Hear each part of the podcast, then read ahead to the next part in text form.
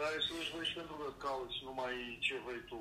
Adică, ți-am spus, între timp, ai mai luat legătura cu Petre să, să-i mai editezi pe chestii. Bă, după ce mi-a făcut ultima oară, că suntem la faze tare, ultima fază tare care mi-a făcut-o, mi-a zis că îmi dă bani, că mă, mă trimite, nu, după aia nu m-a mai trimis, nu m-a mai... Păi, dacă, păi atunci era problema cu vaccinarea. Și, a... și acum nu e tot cu vaccinarea, crezi că i s-a luat pata după vaccinare?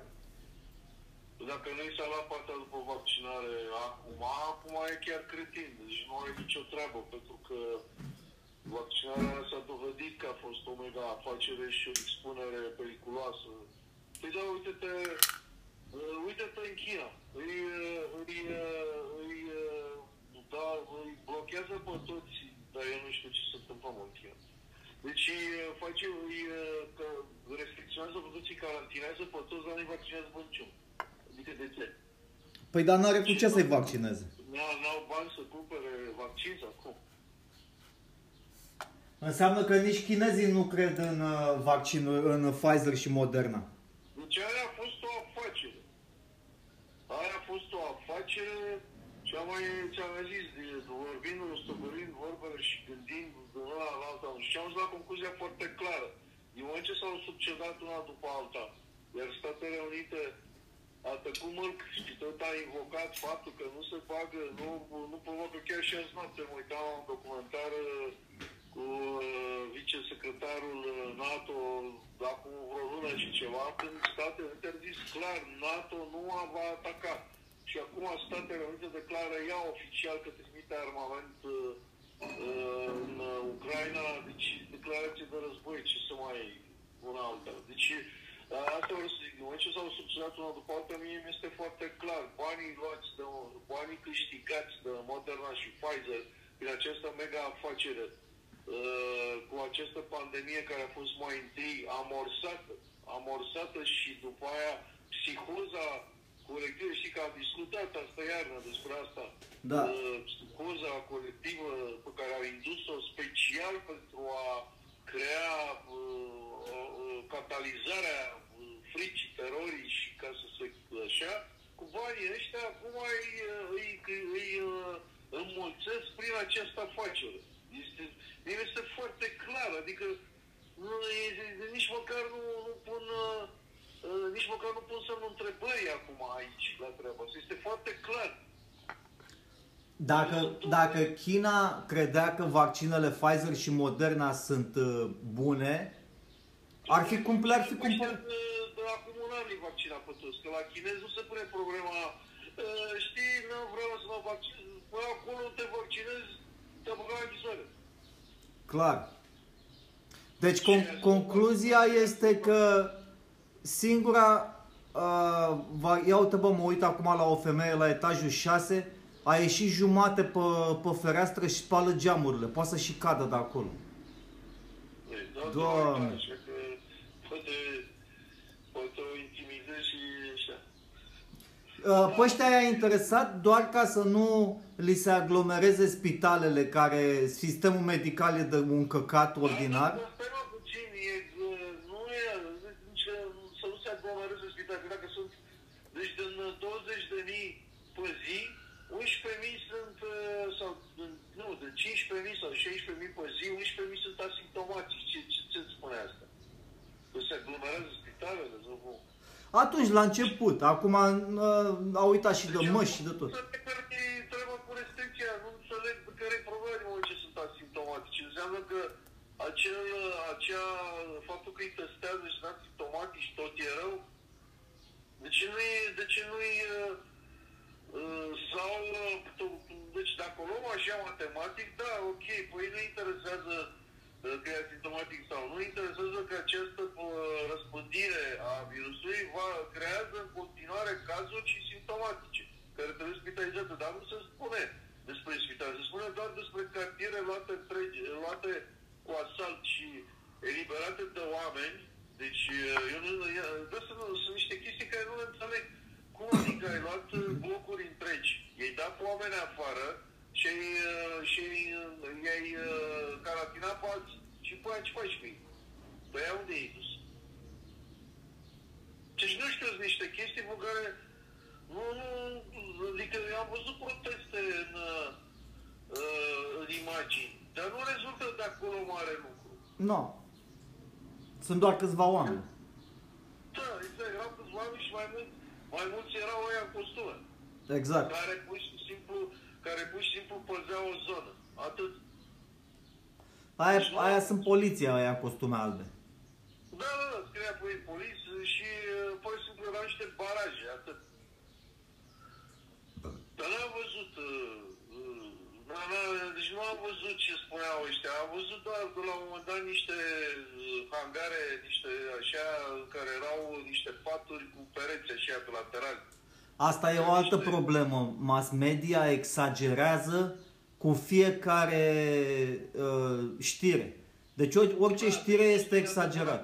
Deci eu am tras o singură concluzie, că nu ce zic ăștia că și aici, este clar. Uh, ei nu au vaccinat oamenii și acum principala măsură și singura măsură eficientă pe la mintea lor, ei care fac minuni pe acolo în, în tehnologie, în construcție, nu știu ce, este izolarea și carantinarea. Deci asta e metoda cu care ei vor să facă zero COVID. Nu vaccinare cum s-a făcut la noi și s-a spus că doar să reduc simptomele grave. Da. Adică Adică asta dovedește clar că China dovedește că vaccinurile nu sunt eficiente și singura metodă eficientă în răspândire, în, în ridicarea răspândirii este carantinarea, izolarea. Acum studiile spun altceva. Studiile spun că pentru oameni mai în vârstă, peste șaizeci de ani, trebuie să-și facă vaccinul, că e eficace. E, dar nu a spus niciun studiu așa. Dacă tu vii cu concluzia asta că peste șaizeci de ani oamenii trebuie să facă, atunci ce îi spui de ce spun suedezii, că A D N mesager intervine în A D N-ul celulelor. Adică peste șaizeci de ani, dacă dezvolt boala autoimună, nu mai contează, că trebuie să căm. Așa că ce studiile? Da, studiile spun asta și tot studiile spun că vaccinul A D N mesager poate determina modificări în, în A D N-ul celulelor și face celule mutante. Da, deci ești la risc. Așa că ce? Adică asta ce înseamnă? Deci studiile spun că după șaizeci de ani mai contează că te îmbolnăvești și mori. Asta vor să spună studiile. Da. Deci mie mi este foarte clar. Vaccinul A R N mesager este o bombă. Și asta e clar. Tu de ce crezi? Că și cred foarte clar, foarte bine, s-a spus la un moment dat, că AstraZeneca a fost scos nedrept de pe piață, ca și ca și, ca și Johnson. Adică vaccinurile care clasice, care ar fi dat oarecare imunitate organismului, în sensul că învăța organismul cu acest virus, dar să fim totuși realiști. Sunt oameni care au luat boala și uh, au făcut imunitate. Sunt alții care în familie au avut boala și nu au luat boala. Nu știu cât discutim. Ce studiul ăsta peste șaizeci de ani să facă nu știu ce, asta este, uh, este, este o invitație la experiment. Da. Adică eu numesc în ghilimele, este o o sinucidere. Din moment ce studiile, din moment ce suedezii uh, uh, au spus clar și nu odată am citit rezultatele astea.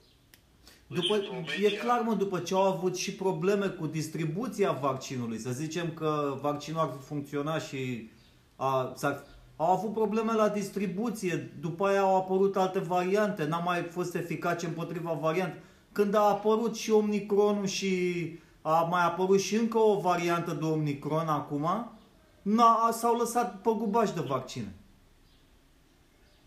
Că trebuia a șasea doză. Apar în continuare efecte grave de cursul vremii. Deci știu clar, sunt oameni care, care spun treaba asta. Nu mai n-are rost să mai... Care zic că au probleme din cauza vaccinului? Dar sunt oameni care au probleme, au probleme de imunitate. Deci eu nu spun vorbe, eu vorbesc cu oameni care lucrează și care, care văd, care văd prietenii lor care s-au vaccinat. determinat o parte din ei au probleme de sănătate. Majoritatea sunt pe fond imunitar. Nasol. Da, deci nu are rost. Pentru mine este un subiect încheiat. Dacă eu, care am făcut boala, am vrut să mă vaccinez și de proprie inițiativă, ca orice om care vrea să intereseze de efectele unui medicament, am ajuns la concluzia că uh, proteina asta e sintetizată de propriul tău corp, creează celule mutante și boli autoimune, ca să nu mai zic că ea, proteina S în sine uh, creează prin mecanismul ăsta. La vremea aceea am citit, le știa până afară, dar ce, ce mai rețin acum este această, este o interacțiune între A C E, proteina A C E și asta, proteina S, care perturbă țesutul vascular și creează accidente vasculare. Pericardita este mai des întâlnită la uh, vaccin, pentru că vaccinul intră direct în uh, sânge și se duce la inimă, iar plămânii sunt afectați de proteina S pentru că virusul intră prin plămâni.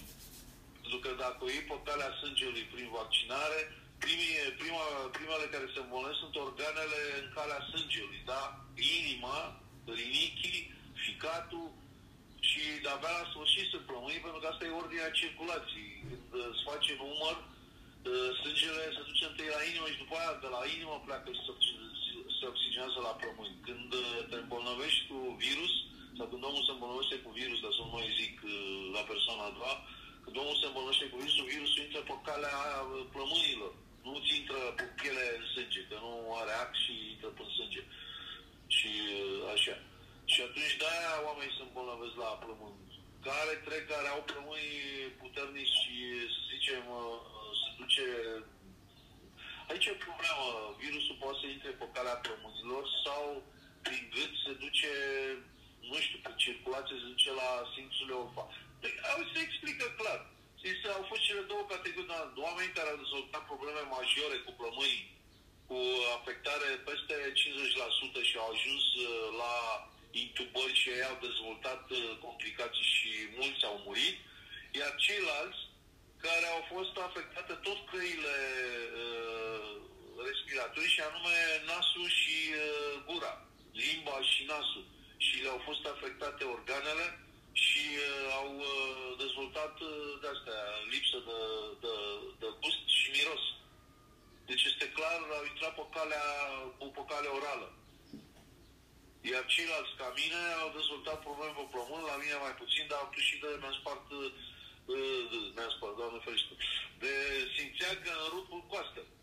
Am tușit îngrozitor, am tușit, am tușit în, în viața mea de când fac gripă, n-am făcut atât. Și eu care credeam că, mă gândeam, că de acum încolo, așa cum ai zis tu, peste șaizeci de ani, bă, ar fi bine să fac un vaccin antigripal ca prevenție, toamna. Deci în momentul ce introduc tehnologia de A R N mesager la, vor să o bage la virusurile, la vaccinurile antigripale, gata, adio, nu mă interesează, le fac pe alea imunogripul, astea naturale. Astea le fac. Da, e clar că tehnologia asta, nu știu, noi, ca să nu-și animăm sfa medical, că ăsta e show de comedie, deci asta să declarăm aici, dar eu numai la asta mă gândeam, dacă îmi fac vaccinul ăla, și uh, uh, începe să-mi pro- să-mi producă proteina aia care a, e eficace numai împotriva unei variante, practic. Stai mă puțin. Nu numai asta, nu numai asta. Problema gravă este că A R N mesager trimite informație și organismul tău îți produce proteina și începe să devină suspicios.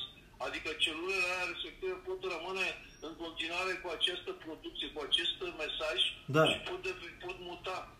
Una este să-ți introducă o proteină străină, cum vine virusul, cum vine virusul natural sau substanța sau secvența din virus dezactivată, și este un corp străin și ți-ai format și organismul declanșează anticorpi. Și alta e să-ți dea un mesaj și, și cu organismul tot să, să producă proteina aia. Deci asta este o mare diferență. Pentru ei e foarte simplu ce au făcut, cum au gândit. Chestia asta că e făcută pe laborator, în laborator, și procedeul este foarte eficient. Adică produci, poți să produci milioane kilograme de, de, de doze la un preț de... S-a și spus clar, deci un prețul unui astfel de vaccin în urma acestei tehnologii e unu doi dolari. Wow. Și s-a vândut pe piața guvernelor cu zece doisprezece dolari. Păi vaccinul cel natural este cu capsulă în animală, ca să ca s-a renunțat la fetus uman, la celule extrase de fetus uman, și este cu capsulă de celulă animală cu secvență de, dezactivată de, de virus. Păi procesul ăla e scump. Da, e clar. Eu te întreb, chiar AstraZeneca a fost scos de pe piață, că, adică s-au chinuit două universități, de la Oxford, una de la, una de la Oxford și alta, nu știu care, să facă uh, AstraZeneca și a ieșit un fiasco. Ăia Johnson au făcut, da, bine, Johnson să zicem un greu, ăia sunt obișnuiți cu eșecuri, cu procesele care au avut și ampoanele toxice asupra copiilor și nu știu ce. Aia și pudra de talc pentru copii, de cred că da, spre asta vorbești, s-a descoperit că îți dă cancer. Bun, deja e Johnson eliminat, dar AstraZeneca a fost scos clar. Deci un medic reputat de aici din România, care a scos și el un vaccin de ăsta, tot cu o tehnologie R N A mesager, dar pe celule țintă. Nu știu, deci el a scos unul care dădea o imunitate pe un an de zile, nu așa pe... Și doi, problema cu imunitatea. Cum adică o să faci un vaccin să ai imunitate între trei și șase luni? Și e. E clar. Păi, frate, bun, ai ca la virus, ca la gripă, imunitate pe anul ăla, gata, ai făcut vaccinul, ești ok. De cum gata, peste șase luni, iar ești după aia, n-ai voie să intri nicăieri. Iar acum mai ce trebuie. Da, acum mai ce trebuie. Păi acum nici, am... nici măcar programul de urmărire n-a funcționat. Adică să te urmărească, să zică când te-ai îmbolnăvit ultima oară, când, ce fel de variantă ai avut. Și după aceea ce mai clar este că acum gata, nu se mai spune nimic de nicio tulpină, acum e război. Da, acum e de război și acum ultima chestie, uh, uh, Rusia a avertizat uh, statele de vest ca să, că, să, să, să nu mai furnizeze arme către Ucraina, că o să aibă consecințe surprinzătoare.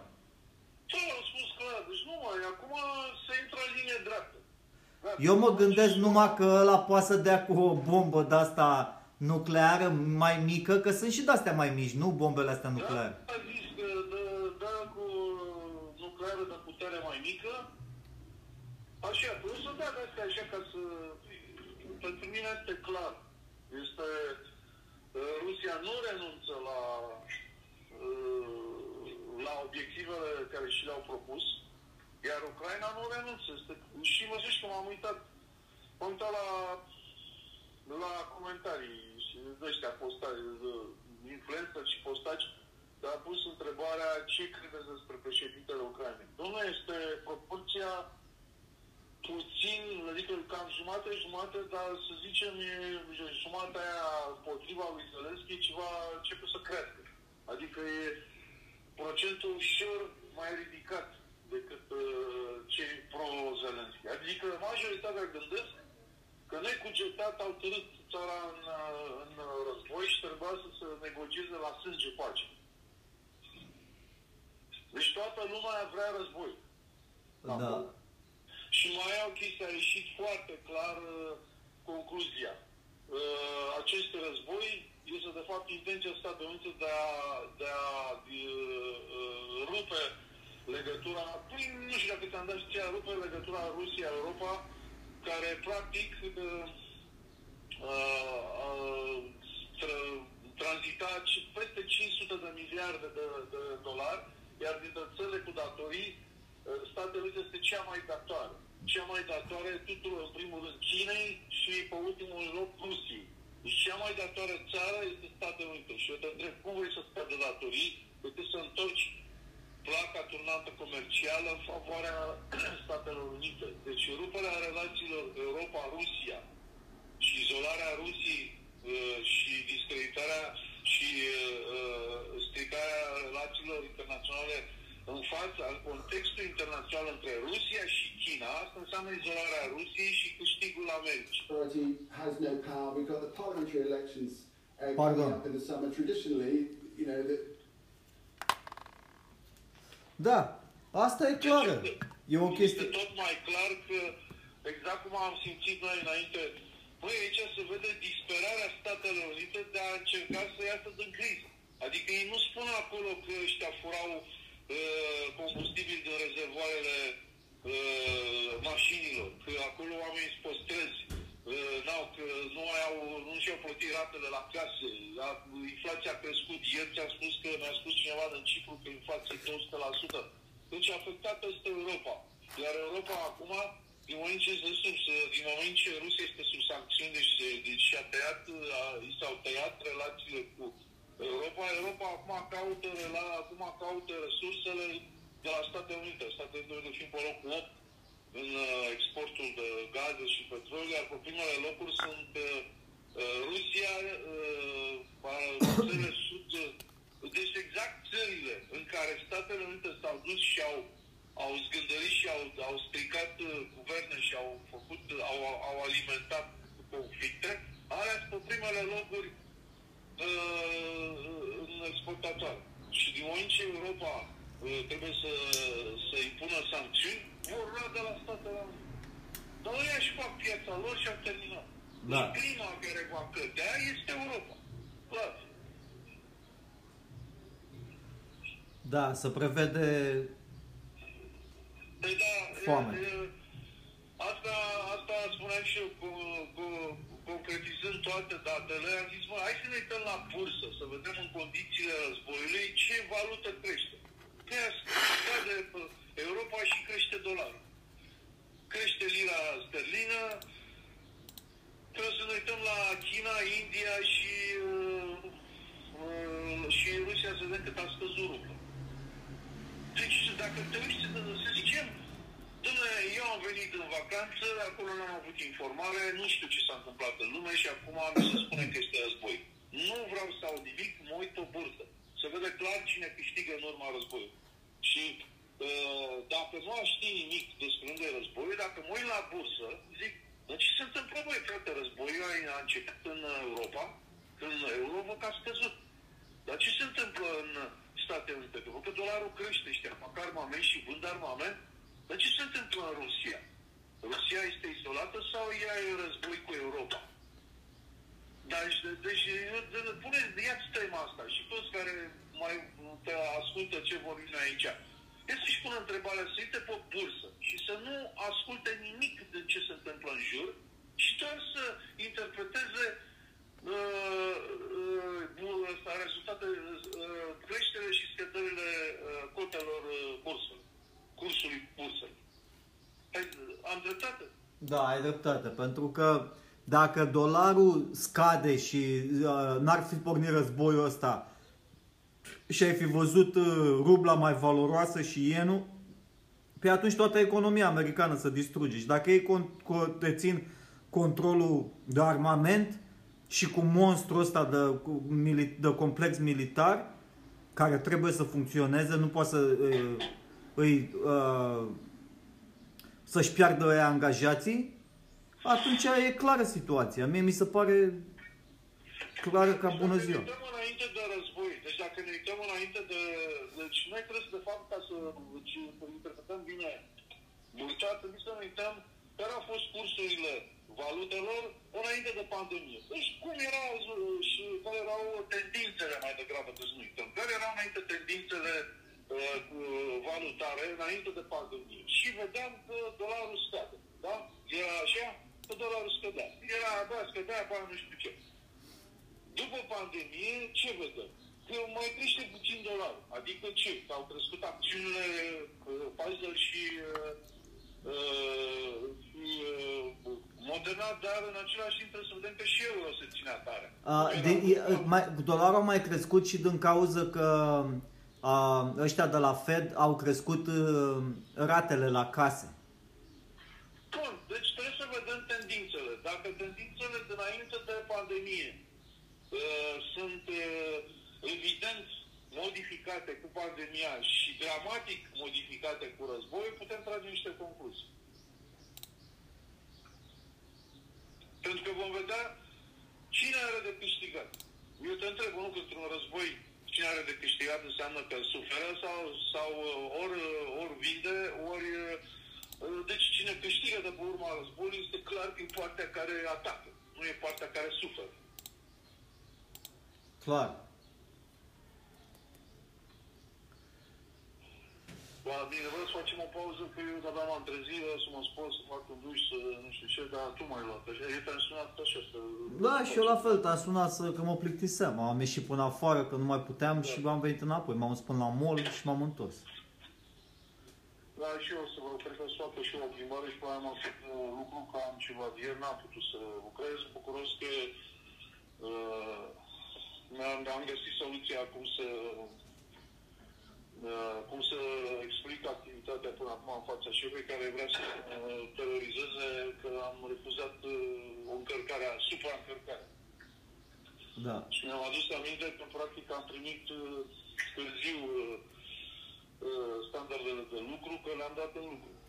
Și practic se leagă.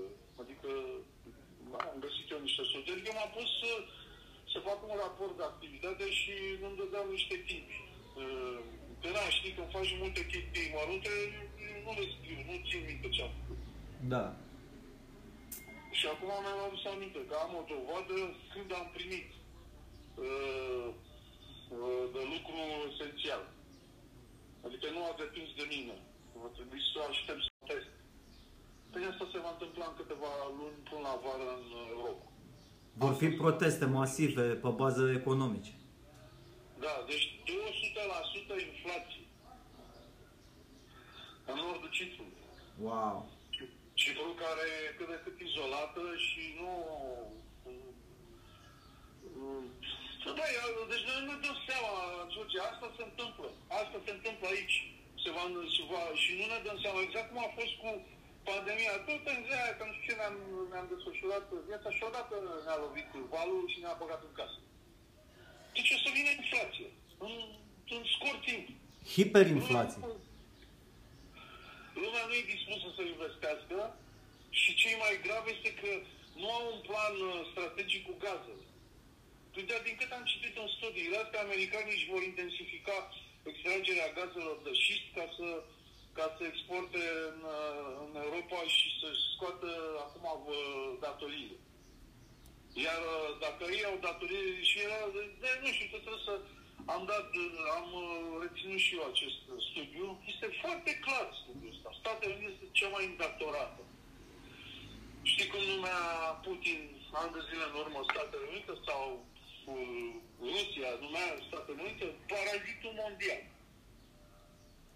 Păi da, păi, de, de când dolarul nu mai e uh, păzit cu aur, adică parit, să aibă paritate cu aurul, de pe vremea lui Nixon, ei de cât au tipărit dolari și au ținut dolarul în creștere cu arme de război. Da, și mai rezultă un lucru de aici, lăcomia și risipa făcută pe seama resurselor altora. Asta, asta face Statele Unite. Deci Statele Unite au cheltuit colosale cu programele lor spațiale, cu cercetările care le-au, cu, uh, cu faptul că au investit atâta în tehnologie ca să scoată uh, vehiculul ăla electric, uh, tehnologia asta uh, calculatoare cuantice. Deci o investiție enormă ce au făcut ei acolo. Pă, uh, după aia, luxul în care trăiesc americanii. Americanii au benzina, au combustibilul ieftin. Americanii trăiesc altfel. Ai văzut că producția în Statele Unite cum e și ce prețuri au față de Europa. Mult mai avantajoasă. Cum trec oceanul, cum plătești aproape o sută la sută produs.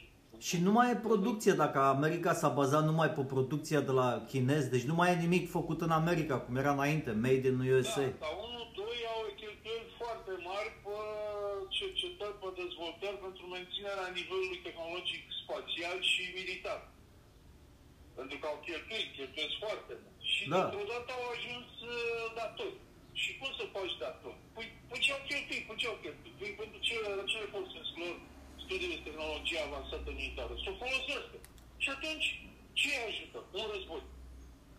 Și în să mai faci și război, mai faci și război și în Europa. E rezultă clar. Deci nu e suficient că ai, că ai război, că ai războaie până Africa, până Asia e până... Suficient, că acolo sunt și europenii băgați. Da. Nu, dar nu se, nu se merită. La ce folosești tehnologie avansată, militară avansată în Africa? Pe cine? Pe orangutan? Pe ce folosești? Da, și aia ce? Ca să, ca să fii de ăsta colecționar de arme? Sau ce? Adică ce Statele Unite colecționar de arme are NATO? Că practic principalul actor în NATO este Statele Unite. E dezastru, zic eu, să fie dezastru. De-aia... Statele Unite, practic, reduc totul exact cum am simțit de la început, și am simțit o furie de la început, de când cu pandemia. În tot ce se vede aici și ura cu care l-au lucrat și pe Trump, se vede clar planul uh, de provocare mondial pe care l-a jucat Statele Unite și este, de fapt, scenariul uh, repetat de atâtea ori în, în, în cele mai multe scandaluri în lume. În Serbia, în Orient, în, în Israel, în China, tot a, a alimentat scandaluri în, în lume. Statele Unite, vedete rezultatele. Cambodgia, Vietnam, Corea, Taiwan, Hong Kong. Cine, cine și-a băgat nasul acolo? Este aceeași tactică pe care o folosesc imperiile, ca și Rusia, crearea unor zone autonome, ca de acolo să rezulte scandalul. Exact așa fac, au făcut Statele Unite. Bine, Statele Unite au lucrat pe altă strategie, cu împărțirea țărilor. Cum a fost cu fosta uh, Germanie, uh, Corea, Vietnam, uh, uh, așa. Iar imperiile astea, iar Imperiul Rus are altă, altă strategie cu regiunile autonome. Ei au o zonă acolo, așa cum au făcut în Moldova, așa au făcut cu, cu Basarabia, Bucovina. De fapt nu, nu americanii au făcut. Da, rușii au făcut așa, pentru că chiar azi noapte mă uitam la un documentar, convorbirile Dales, cum s-a întâmplat cu Bucovina, de la înainte de actul Molotov-Ribbentrop, Ribbentrop-Molotov sau na, care e ordinea, da.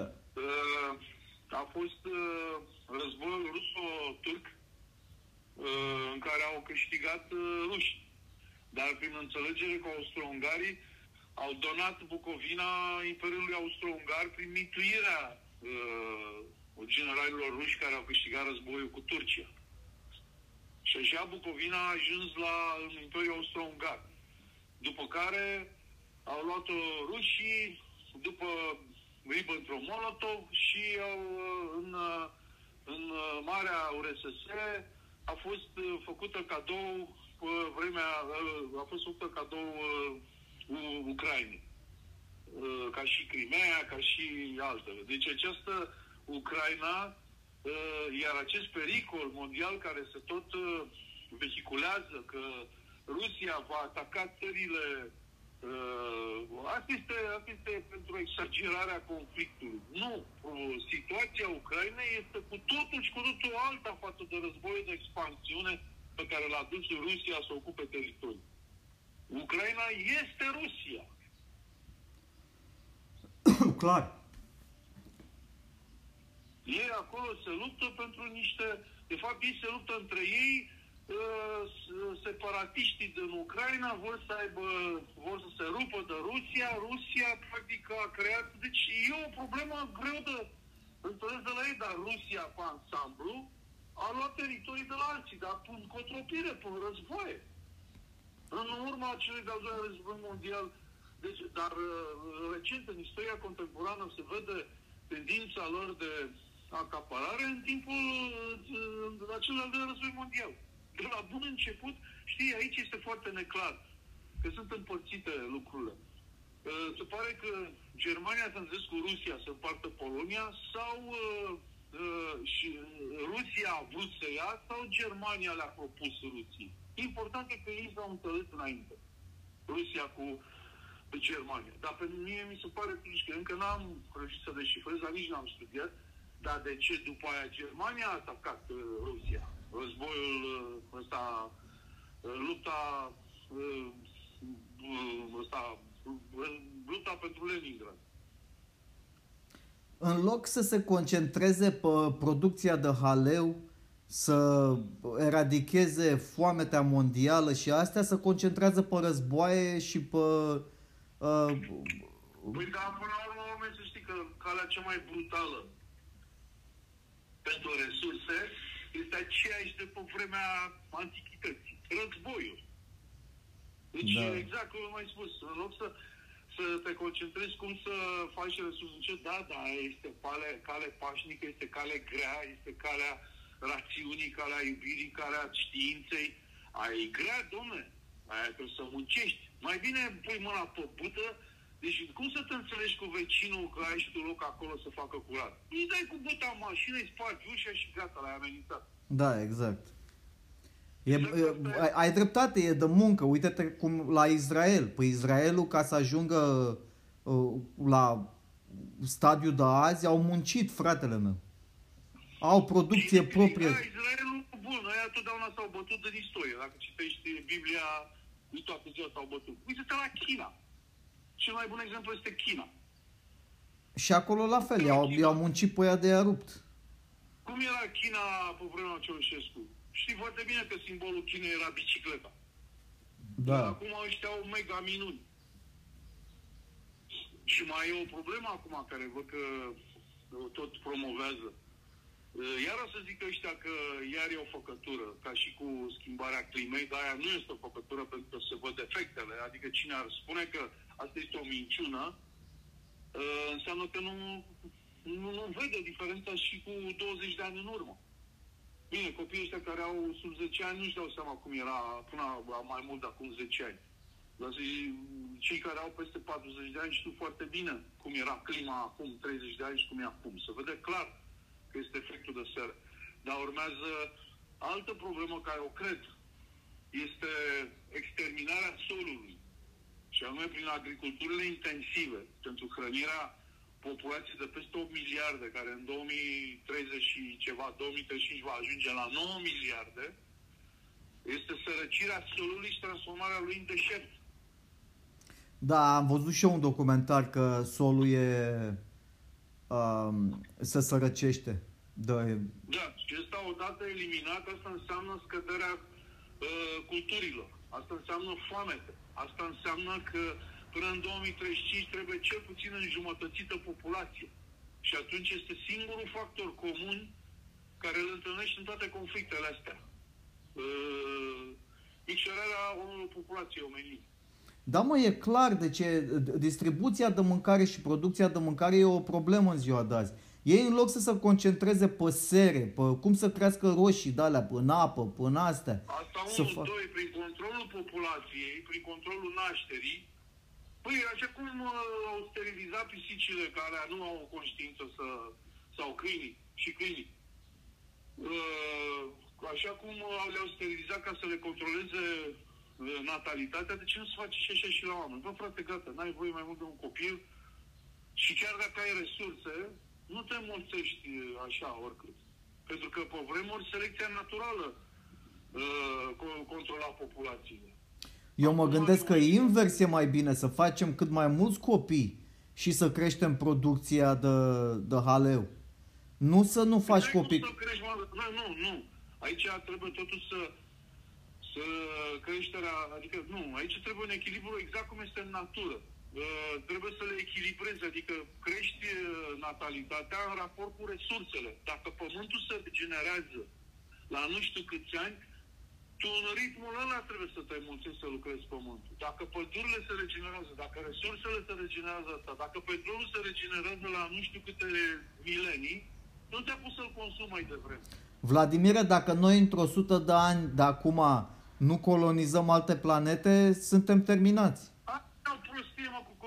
Tu chiar crezi chestia asta?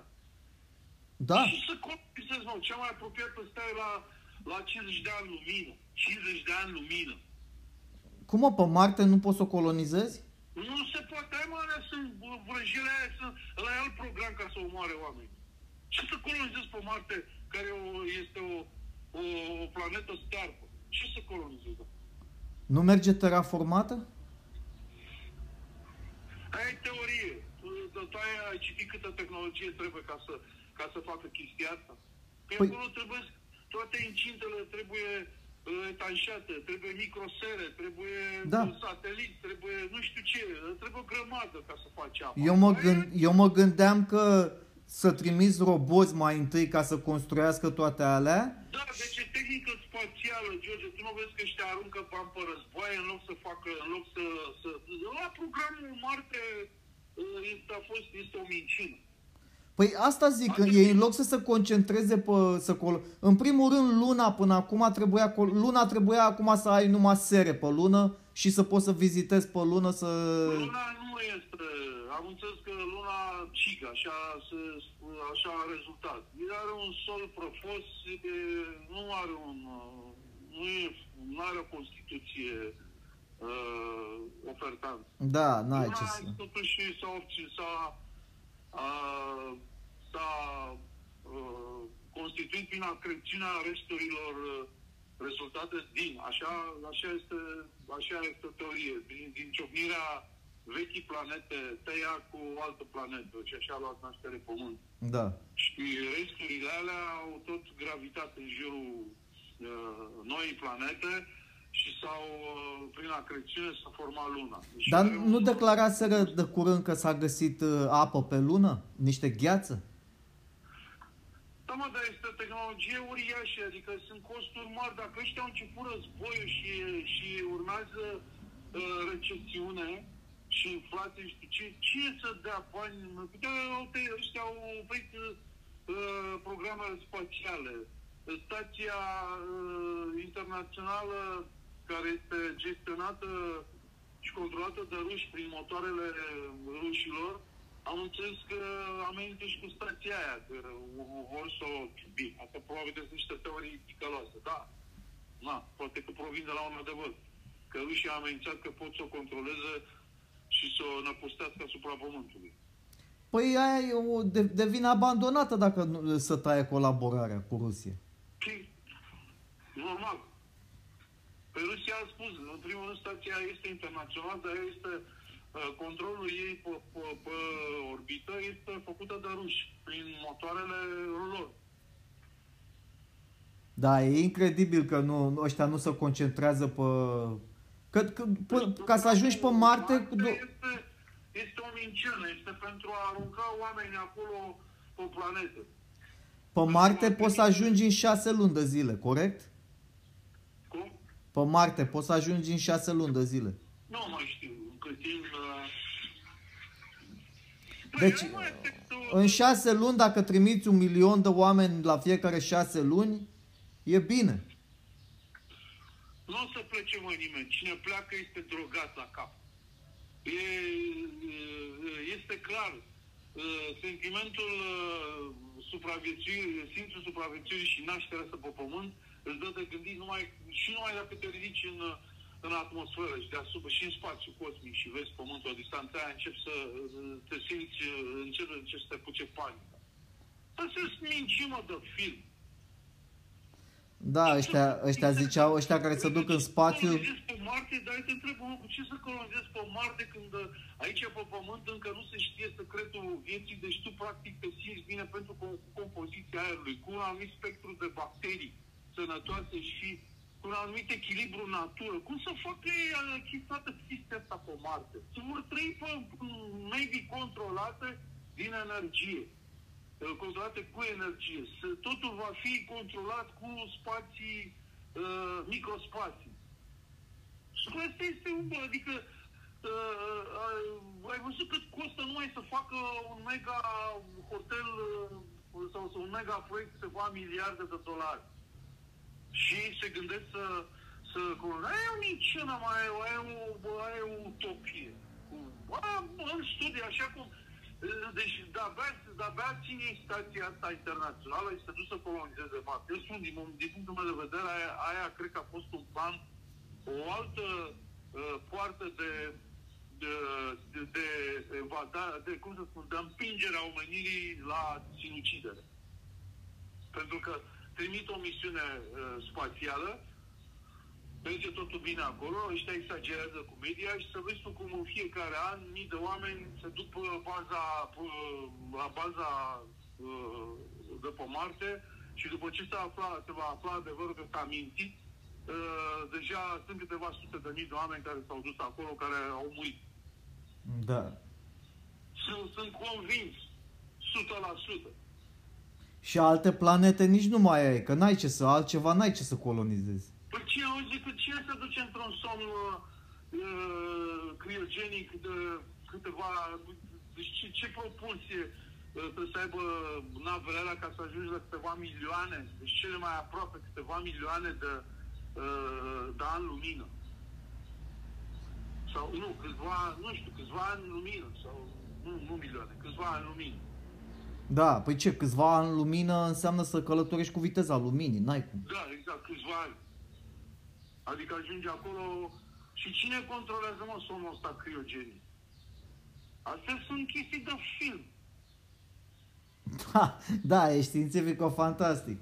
N-ai... Adică ce știu eu ce bă, s-a întâmplat în spațiu și l-a stricat programul ăla de criogenie. Și unde s-a controlat un somn criogenic de măcar cincizeci de ani și să se trezească omul după cincizeci de ani? Ce tehnologie? No, n-ai.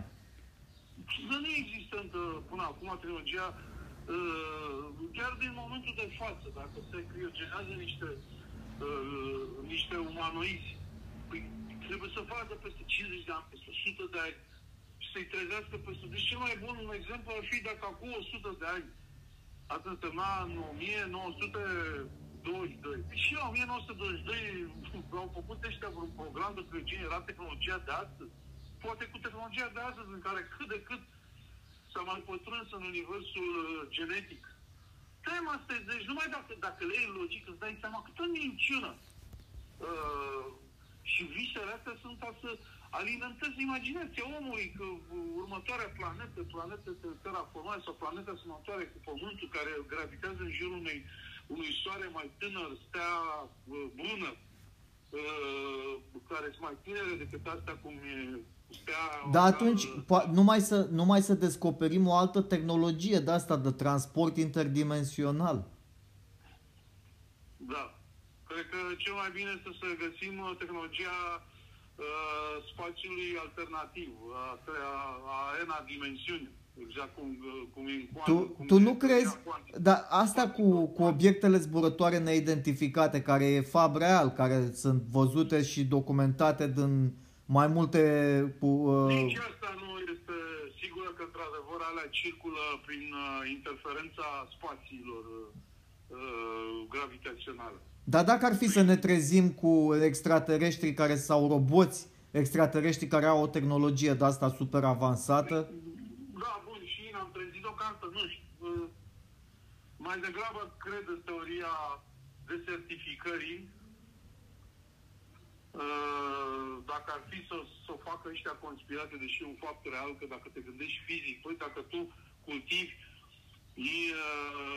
uh, intensiv pământul și doar îl îmbogățești doar cu nitriți, cu azot, cu nu știu ce, nu reușești să-i dai toate substanțele organice care au rezultat din depunerea aia organică, din resturile vegetale, animale și ce, că din ce-i făcut pământul? Sunt resturi vegetale, mare parte, și restul, deci din resturi organice. Dacă tu sărăcești pământul de resturi organice și doar îl îmbogătești în uh, sodiu, potasiu, uh, ăsta azot și minerale mai puțin, cât te uiți la producția de îngrășăminte. Astea sunt cele mai multe. Normal că solul ăla se sărăcește într-un ritm în care uh, am înțeles că în cincizeci-optzeci de centimetri se află întregul strat care suportă toată viața. Corect. Însăși, însăși defrișarea solului, uh, expunerea solului la soare îl distruge. Pentru că pădurile, iarba, savanele, deci astea naturale, care au fost păduri, se și vedea uh, cum era, cum am învățat noi la geografie. În zonele arctice nu există. Mai subele sub nu există vegetație. Sub, în zonele subarctice sunt licheni. După aia tundre, după aia păduri, după aia uh, jungle ecuatoriale, savane și deșert. Deci se vede clar că expunerea la soare duce la deșert. Ah, da, clar. Cum este expunerea alternativă și cu anotimpuri duce la creșterea vegetației și păstrarea solului. Unde sunt grânarele lumii? La ecuator? Nu. În zonele astea, cum e Ucraina, cum e România, deci în zonele temperate, unde sunt patru anotimpuri. Da. Uh, mai urcând mai spre pol, pădurile descresc. Este exact. Este exact. Deci cum este distribuită vegetația pe pământ, este exact cum urci pe o munte. La bază ai păduri de foioase, după aia urmează coniferele, după aia urmează arbuști, după aia urmează licheni. Dacă ai, fi, dacă ai fi extraterestru și te-ai uitat la omenire de sus, cum ar veni, ca un soi de Dumnezeu așa, și te uiți la războiul din Ucraina, prima senzație care ți se dă, a, uite, ăștia au început, a, maimuțele astea au început să bată pe mâncare. Exact. Pentru că ăla e solul, de unde vine dar, mâncarea. Dar, dar asta a fost întotdeauna, George. Dacă ne luăm, dacă luăm... Deci, deocamdată, ce se întâmplă acum este cel mai mare conflict de la al doilea război mondial. Știi ce mai, mai e o, o singură variantă care mai rămâne? În cazul în care nu vin extraterestri cu o tehnologie de-asta super avansată în care să putem să călătorim interdimensional pe niște găuri negre la alte sisteme solare în uh, câteva momente... Uh, ar fi uh, colonizarea oceanelor, adică să construiești uh, hoteluri, case... George, dar avem loc aici pe pământ, dar lăcomia și ticăloșia e atât de mare încât nu avem loc. Uh, se poate... Uh, cum, deci, fii atent, ca să-ți dai seama câtă utopie. Deci noi ne ducem să colonizăm Marte, dar noi nu colonizăm toată zona aridă uh, de la ecuator. Noi nu folosim toți banii și tehnologia ca să repopulăm zonele aride, uh-huh. Deșerturi în Mexic, în, în Egipt, în, în toată Africa aia este goală, mă frate, e goală. Auzi, dar eu mă gândeam... Australia, Australia e goală. E goală. Eu mă gândeam și la Sahara. Băi, fratele meu, dacă, eu, dacă construiești numai sere pe toată Sahara aia, peste nisipul ăla, și uh, e electricitate ziua de la soare, și o bagi în baterii noaptea și faci numai sere și case acolo, tu poți să colonizezi și Sahara, practic. Da, că este, vreau să spun, de-aia totul, de, deci dacă stai să le gândești la rece și inginerește și logic, îți dai seama câtă ticăloșie și minciună. Cum ai cum te duci să, să faci Marte planetă locuibilă, că tu nu ești în stare să, să, să, să te descurci cu resursele de pe pământ care sunt, sunt, pentru ajung pentru toată lumea. Dar japonezii aia care se chinuie cu insula aia care le fuge de sub picioare. Da, da, da. Dar nu se chinuie cu bucata aia de, de insulă. Și ce populație are Japonia? Păi să vedem. Deci e loc pentru toată lumea. Adevărul ăsta e, e. Tu nu ești în stare să colonizezi deșertul Sahara și tu vrei să colonizezi Marte. Exact.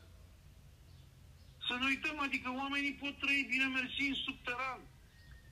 Pot trăi, pot trăi, deci se pot... Dar, deci tu vrei să faci o stație, faci o stație uh, cosmică, internațională și o ții acolo și sunt costurile care sunt și te duci tu să faci pe Marte, dar în schimb pe Pământ nu poți face uh, uh, orașe subterane, orașe subacvatice uh, sau chiar...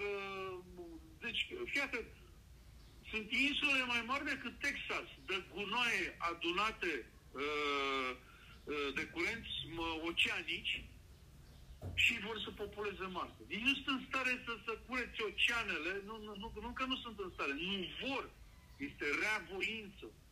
Deci sunt insule de, de, de sute de kilometri pătrați, ce sute?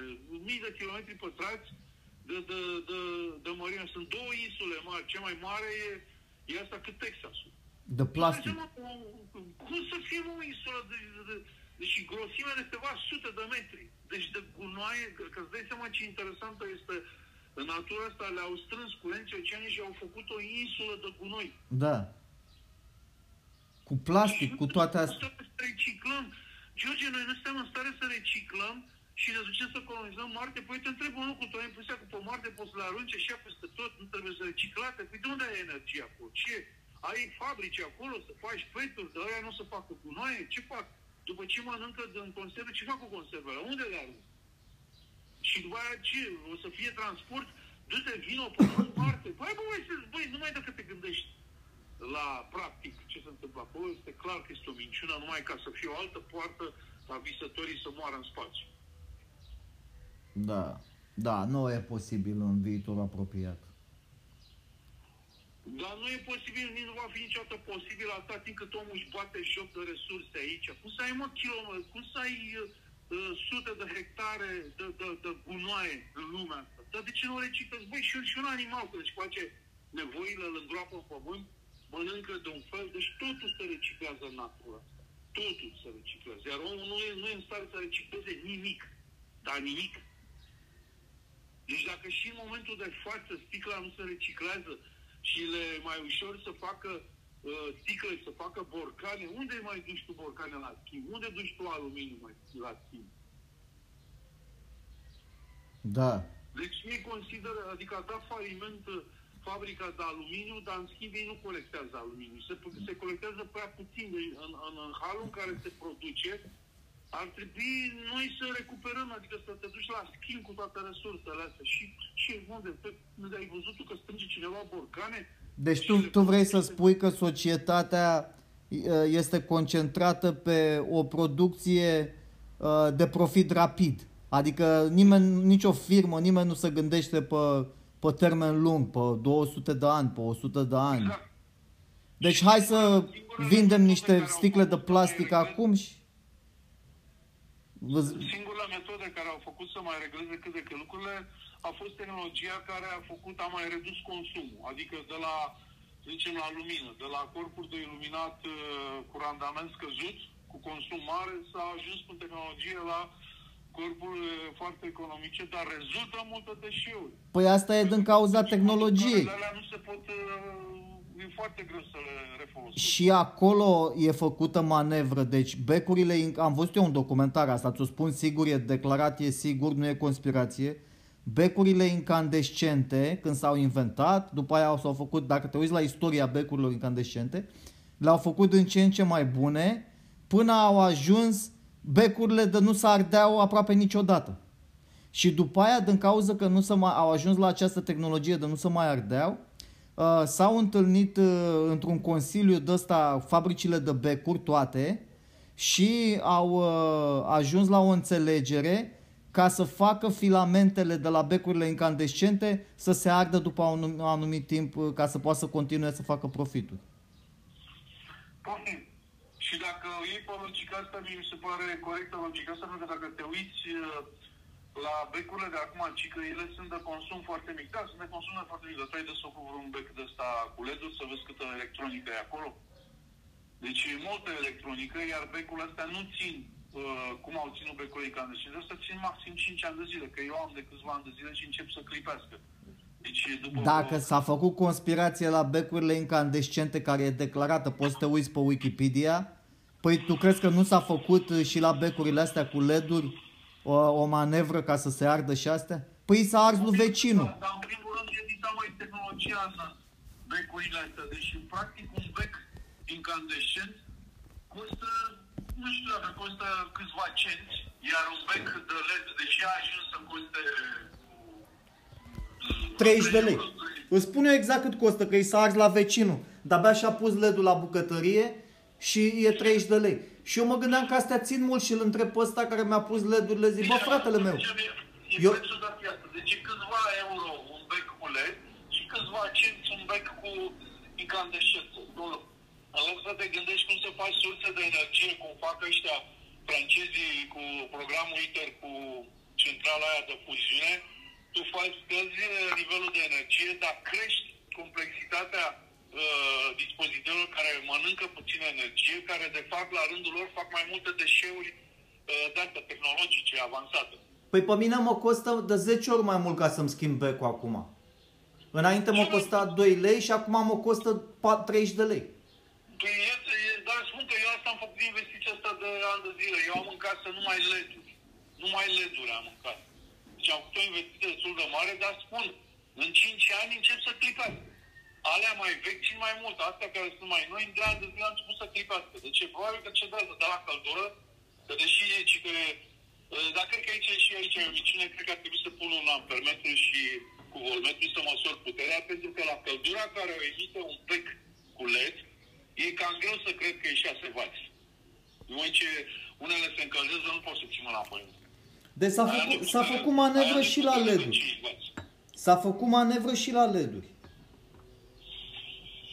Deci și alea uh, au, au o minciună înăuntru. Cred că sunt, aia e o putere de cincisprezece wați, aproape douăzeci de wați. Dacă pui mâna pe becul L E D și deci pe partea interioară se încălzește la o temperatură la care nu prea suport uh, la piele.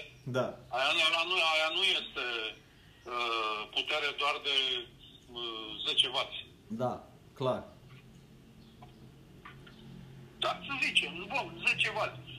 Dar dintr-un asemenea bec care ține uh, vreo doi ani, rezultă niște deșeuri, nu știu cum se recuperează L E D-urile alea dinăuntru și semiconductoarele alea, rezistențele alea de suprafață, S M D-urile, toate alea. Păi de acolo e dita mai tehnologia, deci da, dacă se ajută. Alea le, le, le îngroapă. Alea, da, exact, le îngroapă. Și la un bec cu filament, exact mai zice, deci se, se, se, se materializează. La un bec cu filament, aici se recuperezi mai sticlă și ai uh, materialul de filament, atâta este, sticlă și metal, deci recuperezi totul de acolo. Numai prin numai și numai prin topire, prin, prin cum să spun, stratificarea și obții de la anumită temperatură, obții sticla, de la, de la anumită, de la altă temperatură, obții metalul, respectiv.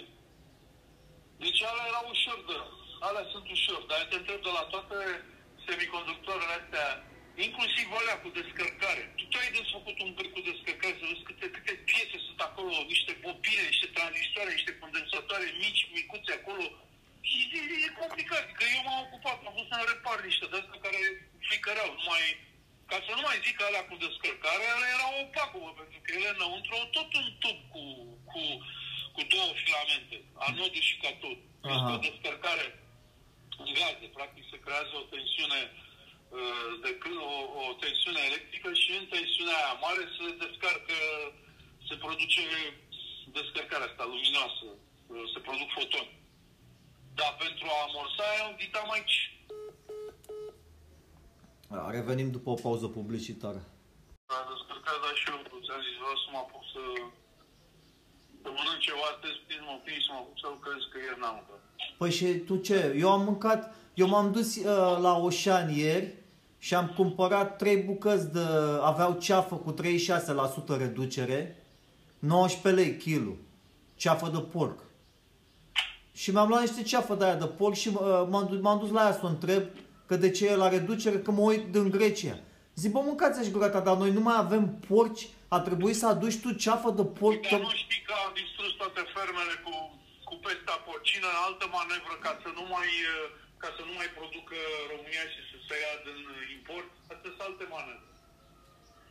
Și mi-am făcut, mi-am făcut o ceafă de por la tigaie cu un cartof da, la microunde. Mai, mai e o cauză în care acum ai să găsești din multe reduceri, lumea ține post. Adică sunt foarte mulți, cel puțin unul din zece ține post. Mi-am luat și un cozonac, am găsit cozonac la Oșan cu nucă, bun de tot, da, nouă lei. Da, păcătoși nu ții post, dar alții țin post. Și atunci, atunci carnea scade la preț pentru că nu mai e cerere. Da. Așa e mare. Dar văd că nu țin timp la carnea de porc, tot timpul a fost reducere. Deci nu știu... Dar mai ales că a adus-o din Grecia, păi cât poate să țină carnea aia de porc, să strică dracu, o aduci tocmai din Grecia.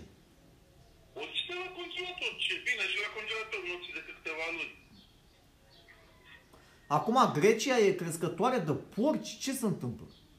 Dar porcul poți să-l crești oriunde, ce? A, tu zici că de ce nu se face la noi? Pentru că la noi s-a distrus uh, agricultura, uh, zootehnia, s-a distrus asta.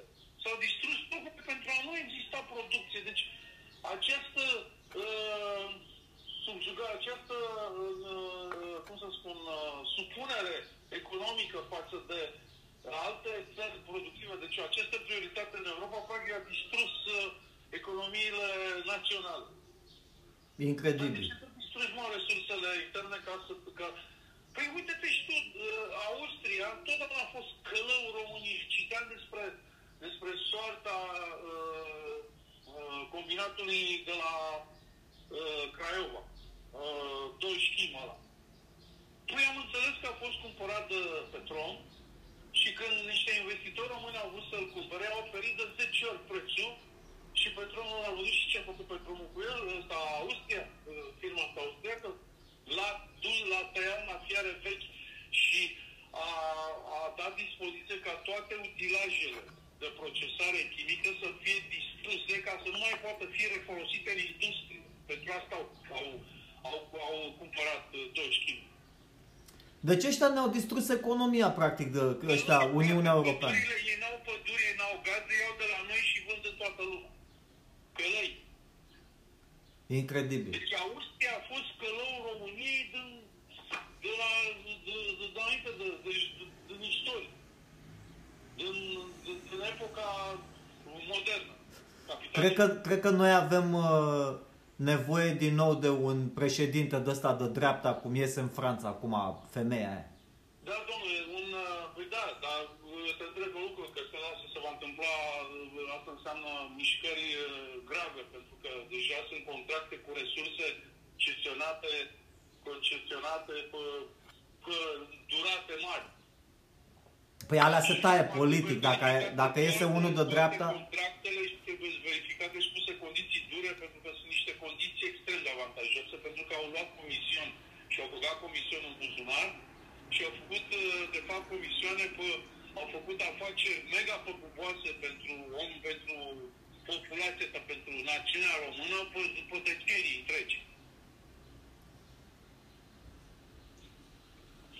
Da. Da, deci trebuie acum din nou, nu domnule, de, de, de la Iliescu încoace, cu acest Iliescu care a, a, efectiv a, a descompus, a distrus economia națională până în prezent, dar s-a fărâmitat, s-a atomizat, s-a desertificat toată economia pentru a o subjuga România intereselor europene.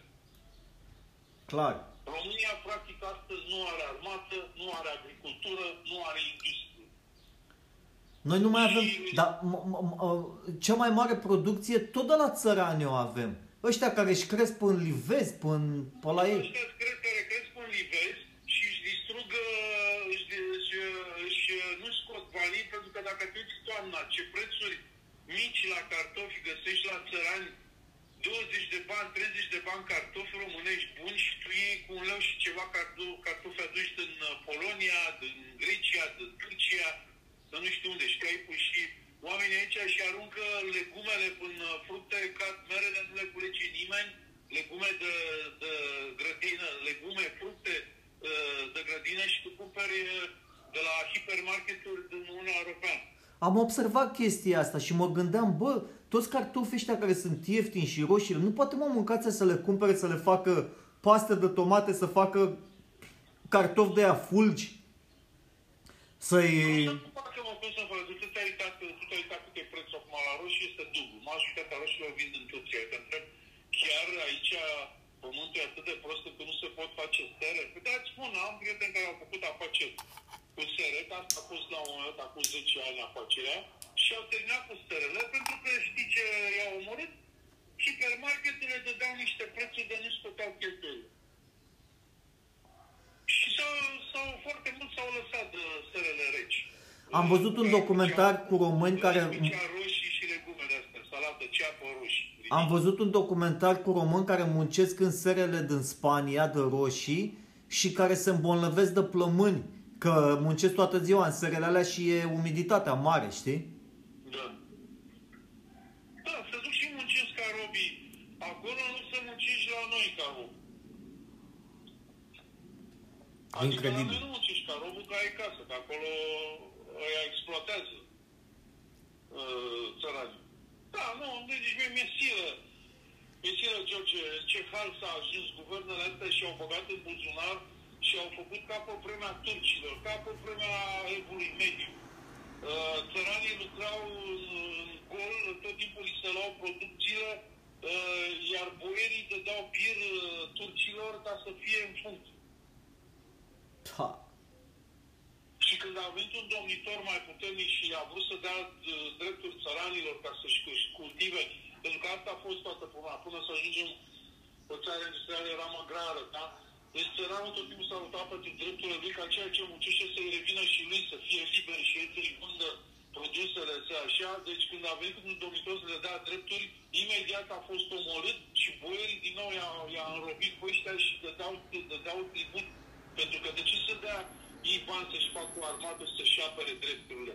În Bucovina, când Ghita al treilea s-a opus uh, uh, norii Bucovinei, uh, Imperiul Habsburgic a dat ordin să fie omorât uh, și turcii l-au omorât.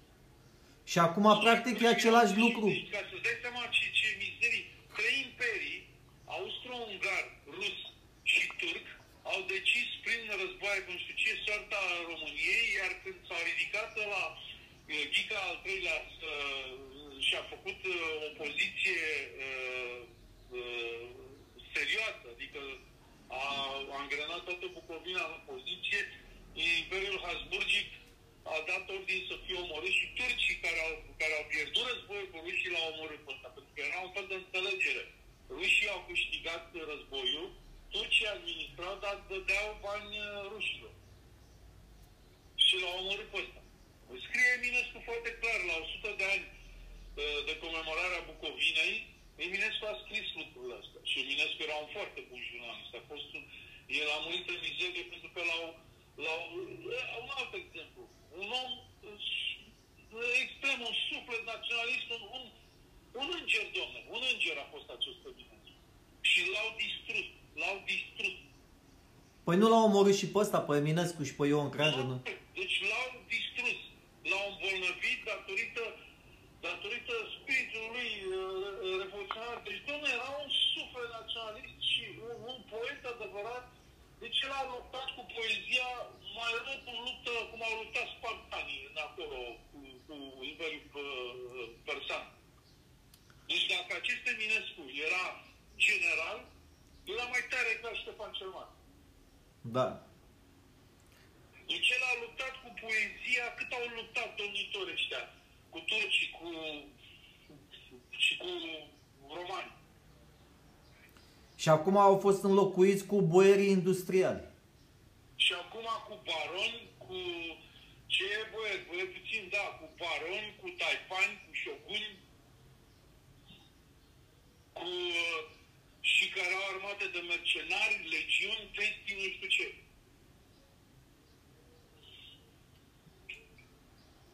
Dezastru. Nu, doamne, dacă te uiți, nu s-a schimbat deloc istoria. Fix așa că de-aia vreau să recitesc condițiile zbunice de al doilea război mondial, pentru că multe lucruri am aflat recent în ultimii zece ani, cum de exemplu chestia asta care a ieșit la suprafață, practic al doilea război mondial, a izbunit datorită dorinței Germaniei de a ține hegemonia Europei, care se dovedește și acum. Ei țin hegemonia Europei prin tehnologie, iar cu vremuri au vrut să obțină asta prin război. Dar și să pună mâna cu banii evreilor. Pentru asta s-au înțeles cu rușii, au au, au, au rupt în Polonia și după aceea s-au făcut alianțe. Dar pe mine mă interesează asta. Ce înțelegere a fost între, ți-am mai amintit mai devreme, ce înțelegere a fost între ruși și nemți, de Hitler n-a respectat-o și a atacat Rusia. Hitler cred că era, pe, era drogat masiv. Dar era, mă, el a fost spus de marile corporații. Marile corporații au vrut să țină hegemonia. Voi, Telefunken, sau, uh, firme ca Telefunken și mai era una, aparțineau evreilor. Și după război au devenit uh, germane. Da. Deci, e clar, toate războaiele au fost pentru expansiune și resurse. Toate poartele barbare se opreau unde erau câmpiile mai mănoase, mai, mai fertile, ca să-și crească animalele și, să, și agricultura și animalele. Pământurile, în western. Care era problema principală în western? Furtul de vită. Da. și căutarea, și căutarea de aur. Altceva mai era și, deci, aur și furt de vită. Asta era. Că uh, toată istoria uh, Americii vechi a fost brăzdată de western, de, de, de filme western inspirate de viața reală și căutători de aur. Altceva mai era acolo. Și furt de pământ. De i-au, i-au omorât pe toți indienii aia. A, a fost genocid. La pământurile, după aia își furau vitele între ele, deci furt de vite, căutări de aur și petrol. Dar de, de genocidul ăsta de indieni nu menționează nimeni. Că i-au omorât pe ea pe toți. Da, bineînțeles. Deci, practic, Statele Unite au, ca și marile... Dar numai că Statele Unite s-au dus, au venit ca, un, ca niște uh, colonizatori, iar uh, rușii s-au stabilit în uh, Marea Câmpie Rusă, dar mult, în epoca antică, de când erau popoarele migratoare. Frate, tu zici american, dar de fapt tot europeni au fost aia care s-au dus în America, dar și gândește-te exact cum zici... Exact cum ai zis tu, cine dracu se duce pe Marte, trebuie să fii nebun la cap. Exact la fel era și pe vremea lui Columb. Venea unul până sat pe la tine și zicea, haide că s-a descoperit un nou teritoriu peste ocean, hai să mergem. Dar păi... s-au dus cu ăștia chinuiți de boală și sărăcie. Și, și tâlhari. Dar tâlharii s-au dus, ăia care tu erai până sat, dacă erai tâlhari, zicea, a, Vladimir e un pungaș, e un hoț, să nu vorbești cu el, vezi că-ți fură astea de până casă. Păi când au... După ce a ajuns proscris, a zis, gata, frate, plec în Statele Unite și în, în noile, noua America, noile Indii și gata, acolo îmi fac bine. Ăla s-a suit pe vapor și când a ajuns acolo, s-a suit pe cale, el era deja gata să omoare indieni. Era pregătit, dânsa de la el. Da. Deci, despre ce vorbim? Așa că... În Australia a fost colonizat numai de pușcăriași. Da, da. A trimis... Gândește-te și tu dacă aia care sunt în australienii, strămoșii lor sunt pușcăriași, care au fost expulzați din Europa, că nu mai aveai ce să mai faci cu ei. Da, nu știu, deci de asta vă spun că, că bun, ce s-a întâmplat, s-a întâmplat, totul este scris prin sânge și prin barbarism și observ în ziua de astăzi că se, lucrurile se rezolvă la fel. Adică în loc să pui pe, pe hârtie, bă, frate, Ucraina, ce resurse? Eu, Rusia, ce resurse? Bun, vrei să fii liberă. Mie îmi dai, uh, mie îmi dai tributul ăsta, altfel avem război, declară război. Gata. Acum toate firele spun că abia acum Rusia va declara război Ucraina. Și ăștia toți zic, adică la ce a spun acum? Spun, bă, ăștia chiar nu citesc. Din moment ce Rusia a spus că pare o misiune specială și acum trece la... declanșarea războiului, aici, din punctul de vedere, rușii au vorbit foarte articulat. Adică toată, toată vehicularea asta de, de vorbe goale și provocatoare ale Europei și ale Statelor Unite nu fac decât pe incite spite. Deci pe mine ce mă tulbură cel mai mult este că sunt condițiile exact în primele războaie, în primul și al doilea război mondial. Corect. Deci, dacă, dacă au declarat război, înseamnă că uh, guver, guvernul lui Putin consideră guvernul Zelenski uh, asociat cu vestul și din cauza și susținut de vest. Că guvernul Zelenski nu vrea pace, nu vrea să cedeze. Bă, frate, nu trebuie să cedezi teritorii. Dar bun, dar înțelegeți, bun. Și să oprești, să, să oprești războiul, să oprești crimele. Da, da, da, exact. Și, și distrugerea. Dacă ajungi la un nivel de pace, bine, domnule, face război. Păi gândește-te cum ar fi să avem la noi în cartier, uite, eu mă uit pe geam, acum mă uit la toate blocurile astea de după blocuri pe aici. Păi cum ar fi să vină bombe, să dea, să dea cu bombe până blocurile astea pe aici? Păi ce facem, mă, mâncați-și gurată? Că nici astea de-abia să țin pe ele. Și mă, aici nici nu e nevoie să dea o bombă, e nevoie să distrugă punctul de distribuire de apă și gaze și de terminat. În două săptămâni aici mor de foame. Nu e nevoie să-ți dau o bombă în carte. Strică punctele termice și uh, centralele de gaze, astea care încălzesc și se termină. Care nici țevile astea de-abia mai merg, nici astea nu mai merg. Se termină. Deci, și te mai distrugi niște fabrici și da.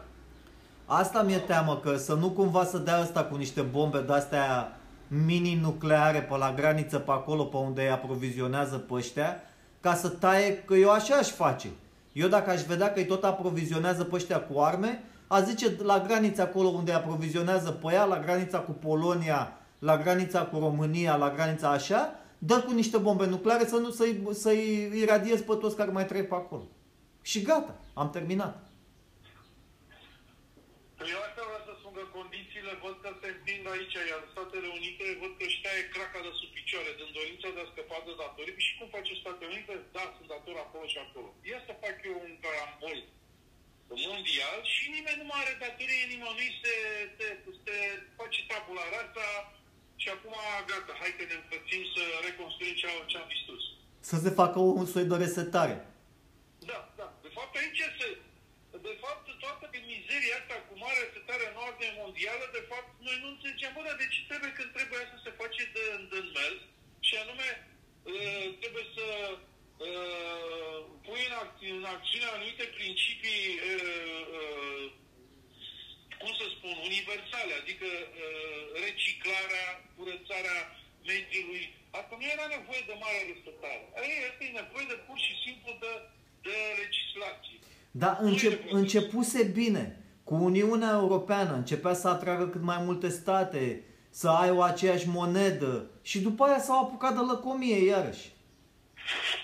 Da, și după ce cel mai mult care s-a lăcomit a fost Statele Unite pentru a-și câștiga hegemonia, au investit în domenii extrem de păguboase, extrem de cheltuitoare și acum cu toate datoriile astea, cum faci să ștergi datorii?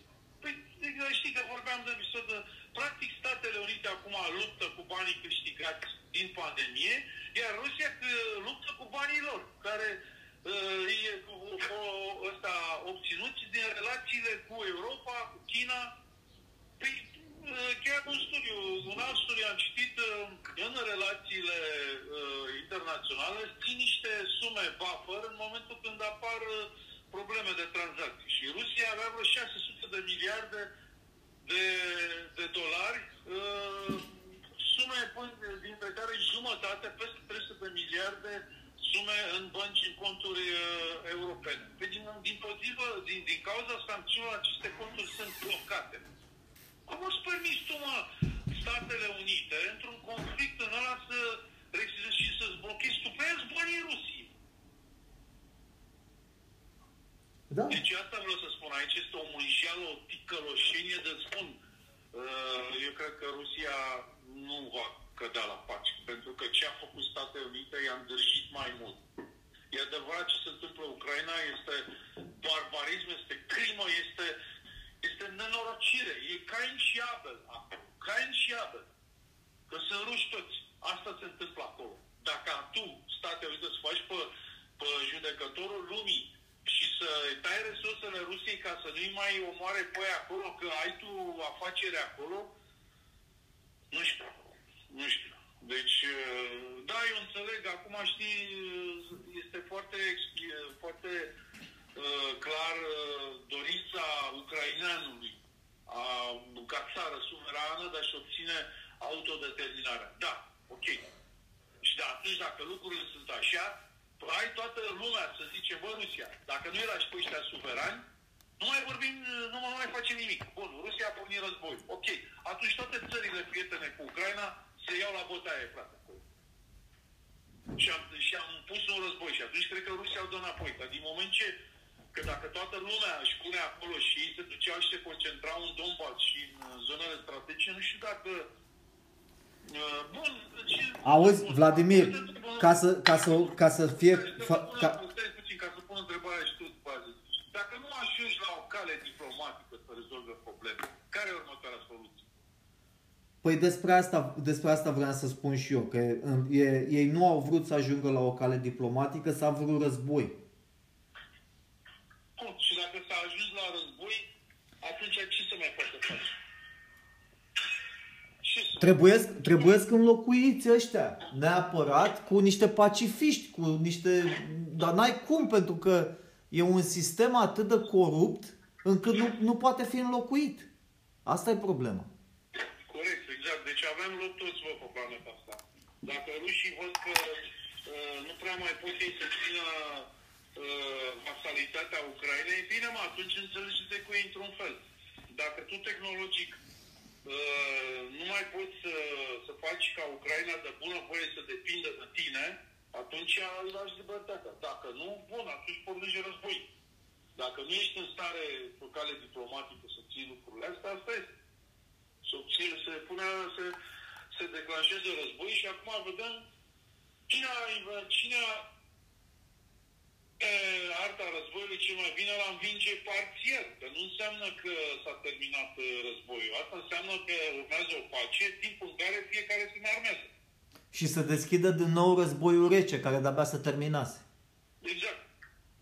Și tot așa puși pun, ba război rece, ba război activ, până când și așa se mențin mega focarele de câștig și de, de fapt, practic, selecția naturală a fost înlocuită cu aceste conflicte mondiale.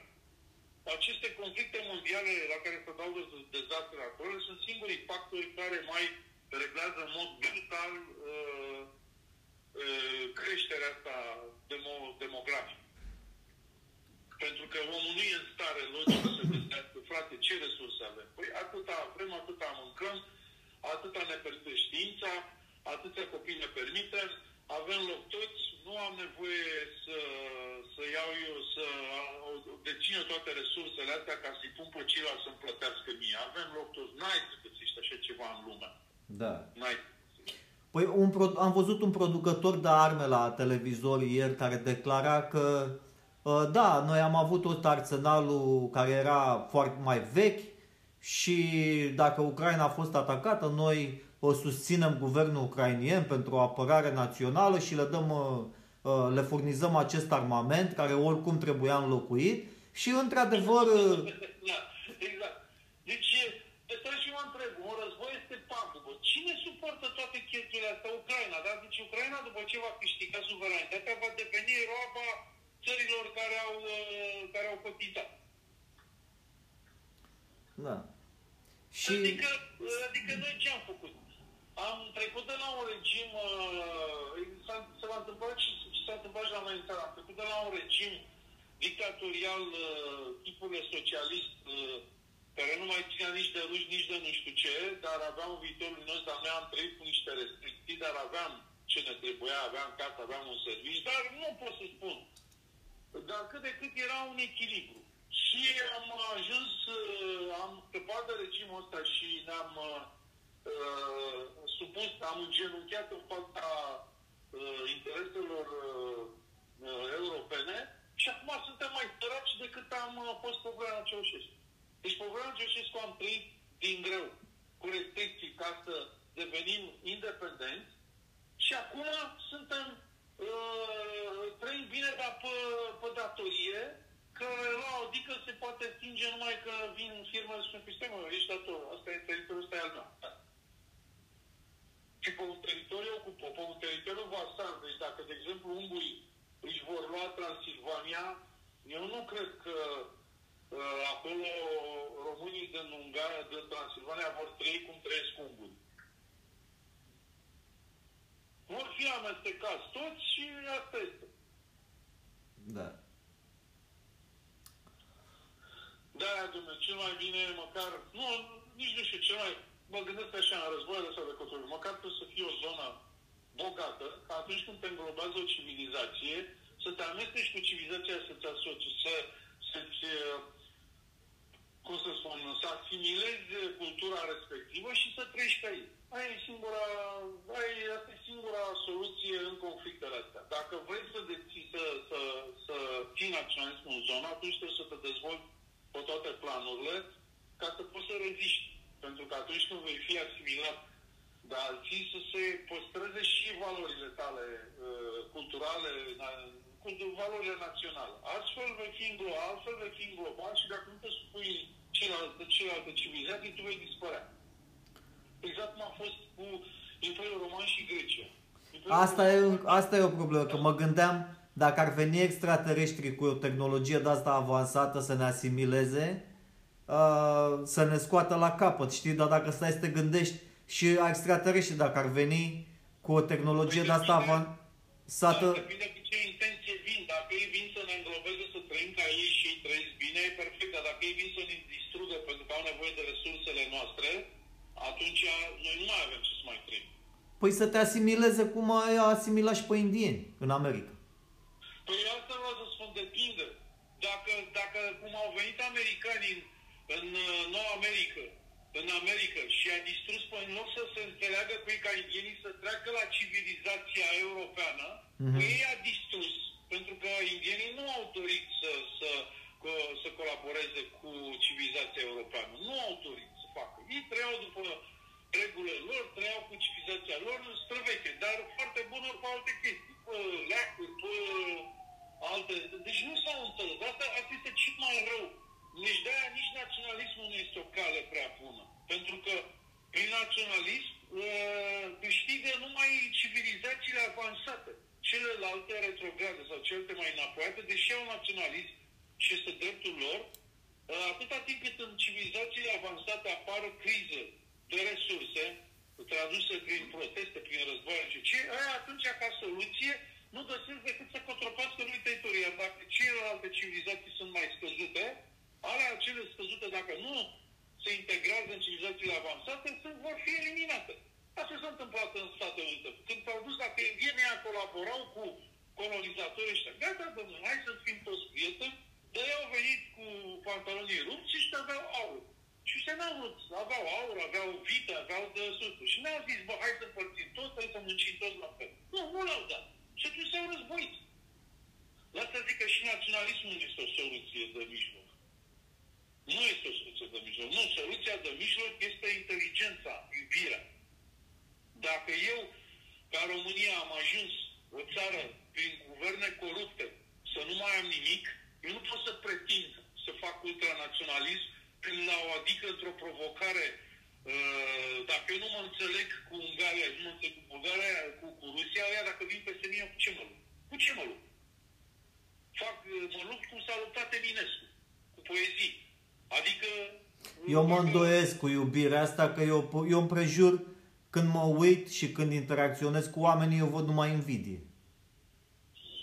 Băi, mai există și iubire, da. Bun, dar prea puține, pe care disparte. Deci, dacă nu, dacă nu, dacă nu investești în... De, de ce uh, popoarele astea ca România au fost, uh, au fost pur și simplu subjugate? Pentru că li s-a distrus uh, învățătura, uh, învățământul, sănătatea uh, și resursele.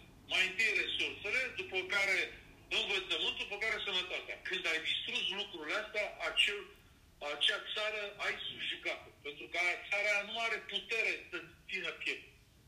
Da. Iar tu, eu dacă, dacă România avea un nivel și își păstra nivelul ăla, eu atunci mă împrietenesc cu ei ca să împărțim niște lucruri. Că și interesul meu să evolueze. Da, și învăț- eu cu învățământul nu prea știu cum e, dar probabil e la pământ la noi. Normal că e la pământ din moment ce uh, uh, învățământul, dacă ai văzut astăzi, învățământul pe vremea Ceaușescu dădea oameni pregătiți care au plecat afară, au fost racolați de marile firme. Dar învățământul de astăzi la noi este zero, aproape zero. Dacă te uiți că părinții investesc în, în profesori să învețe copiii din clasele a patra, a treia, a patra. Eu făceam meditații pentru facultate, atât. Eu nu făceam meditații pentru școală și pentru liceu. Da. În ziua de astăzi, dacă nu pui meditații la copil, din clasa a patra, ajungi copilul ăla să nu ia bacalaureatul și să nu se poată înscrie uh, la facultate. Dar mulți nici nu, nu se mai duc la facultate acum. Înainte știi cum era? Vrei să te duci la facultate, știi? Păi asta este Occidentul, mă. Asta este Occidentul ce se întâmplă acum. În Occident, majoritatea tinerilor nu se duc la facultate. Acum a, să ajungem ca în America. Ești de la liceu și te angajezi la McDonald's. Păi ce viitor e ăla? De ce? Pentru că asta a fost Occidentul anilor optzeci, când tinerii se sinucideau în masă, când nu aveau un viitor, când totul era pe bani. Adică tu și acum și are la fel. În Anglia, ca să ai o funcție de superioară, plătești douăzeci de ani în facultate. Eu mă gândeam să mă însor să mai fac un copil, dar acum dacă mi-ai zis asta, nici nu știu ce să mai fac. Deci deocamdată învățându-cât de cât, dacă se face ca lumea încă mai e cum mai e. Dacă țara asta cât de cât mai ține la naționalism, pentru că mai există licee de informatică, mai există profesori, mai, mai există învățământ. Dar spun, ușor, ușor se duce învățământul ăsta. Se duce. Deci deja este la jumătate. Gândește-te că pe vremea mea și în anii două mii, absolvenții de facultate se aveau echivalate studiile afară. Universitățile încă aveau echivalate. Adică eu când am luat diploma și acum diplomele pe tehnic sunt recunoscute, dar la medicină nu mai e așa. Dau examene la greu. Deci un medic uh, licențiat în România, ca să lucreze afară, dă o grămadă de examene. Mm-hmm. Și așa, ușor, ușor, toate domeniile uh, vor ajunge, uh, cum să spun, uh, diluate, pentru că facultățile nu mai pregătesc specialiști la nivel uh, mondial. Pentru că nu mai țin, nu mai țin pasul cu programa. Programa nu mai este cea uh, uh, la nivel european. Dar asta este, asta nu pentru că se pierde contactul, pentru că asta se vrea. Ca România să fie mână de lucru. Corect. Bine, Vladimir, hai că te las atunci la... Te-am ținut la telefon o grămadă. Da. Mai vorbim mai încolo dacă e, dacă mănâncă și... Nu, mă apuc și eu de lucru, că n-am făcut nimic. Da, te, te apuci de lucru și de, să mănânci și tu, să ale. Da, da, da, da, că e, e patru și eu, dar acum fac lucrurile de dimineață. Că fac un duș, dau apă, uh-huh. fac ceva de mâncare și mănânc peste vreo două ori. Dar între timp trebuie să mă apuc de... Ca măcar mâine să mă plimb. Astăzi nu mai, astăzi... Am stat azi noapte, mă uit la dosuri de chestii, că am zis mă stau de viață și îmi fac treaba, dar una zic că o fac, dar măcar că să le fac. Uh-huh. Bine, baftă la treabă atunci. Pa. Pa, pa, la revedere la toată lumea.